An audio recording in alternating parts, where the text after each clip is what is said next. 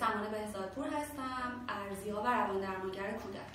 امروز می‌خوام در مورد یه مشکلی باهاتون صحبت بکنم که مشکل دوره کودکی که این روزا اسمش خیلی میشنویم از زبون همه و اون بیش فعالیه. آره می‌خوام امروز در مورد بیش فعالی باهاتون صحبت بکنم و اینکه آیا هر بچه‌ای که پر انرژیه می‌تونیم بهش بگیم بیش فعال و اینکه چه علائمی رو وقتی تو کودکمون ببینیم باید حساس بشیم که اون برای ارزیابی دقیقتر و درمان روانشناسی به کلینیک ببریم. اول بگم که اسم این مشکل مشکل بیش فعالی نقص توجه هستش. و این مشکل دو تا بخش داره بیش فعالی و نقص توجه.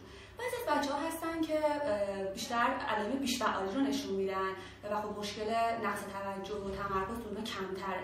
بعضی از بچه ها هستن که دقیقا برعکسن. یعنی انرژیشون مثل همسالاشونه اما از طرف دیگه مشکل توجه و تمرکز دارن. بعضی از بچه ها هم هستن که از هر دو بخش علائم رو نشون میدن. اگه بپردازیم به اون بخش بیش فعالی و نکته مهم اینه که هر بچه ای که انرژیش از همسالانش بیشتره بیش فعال نیست. بعضی از بچه های ما هستن که صرفا سطح انرژیشون بالاتره.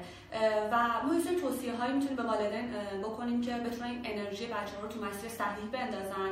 و بتونن تا حد اون رو کنترلش بکنن. مثلا اینکه بچه ها توی باشگاه ورزشی ثبت نام بکنن و اینجور بچه ها خیلی می‌تونن توی ورزش موفق باشن انرژیشون اونجا تخلیه بکنن. و یا اینکه بعضی از مواد غذایی رو که می‌تونه انرژی بچه رو افزایش بده بهش ندن مثل شکلات کاکائو یا بعضی از مواد غذایی یا نوشیدنی هایی مثل قهوه و چای و از این دست چیزها. اما بچه که مشکل بیش فعالی داره قضیهش فرق می‌کنه.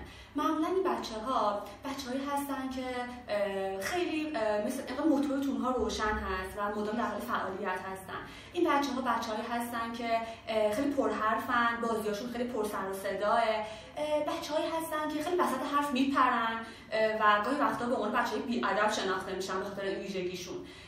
و اینکه این بچه ها بچه هستن که خیلی سر و تحملشون کمه یا به صدای خودمون خیلی عجولن. نمی‌تونن منتظر نوبت بمونن. منتظر نوبت موندن براشون خیلی سخته. به خاطر همینم تو بعضی از بازی های نوبتی چون نمی‌تونن نوبت رو رعایت بکنن گاهی وقتا بازی رو به هم می‌زنن. نکته خیلی مهم اینه که بیشتری تیفه و بعضی از بچه ها هستن که علائم رو خیلی شبیه نشون میدن و بعضی از بچه ها رو کمتر. و اینکه هیچ دو تا بچه شبیه هم نیستن. ممکنه یک بچه یه از علائم رو نشون بده و این بچه دیگه علائم دیگری رو.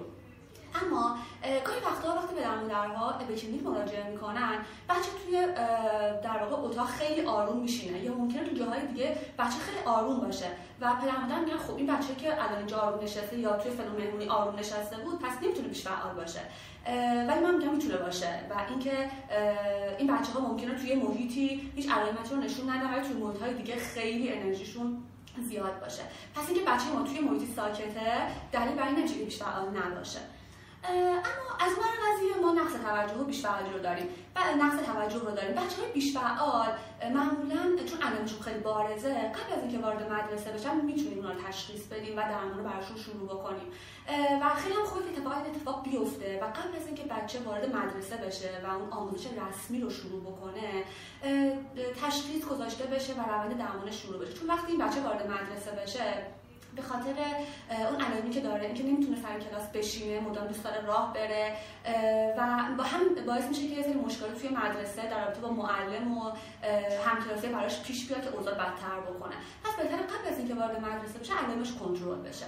اما بچه هایی که نقص توجه در واقع دارن این بچه ها تا وارد مدرسه نشن خیلی علائم نشون داده نمیشه.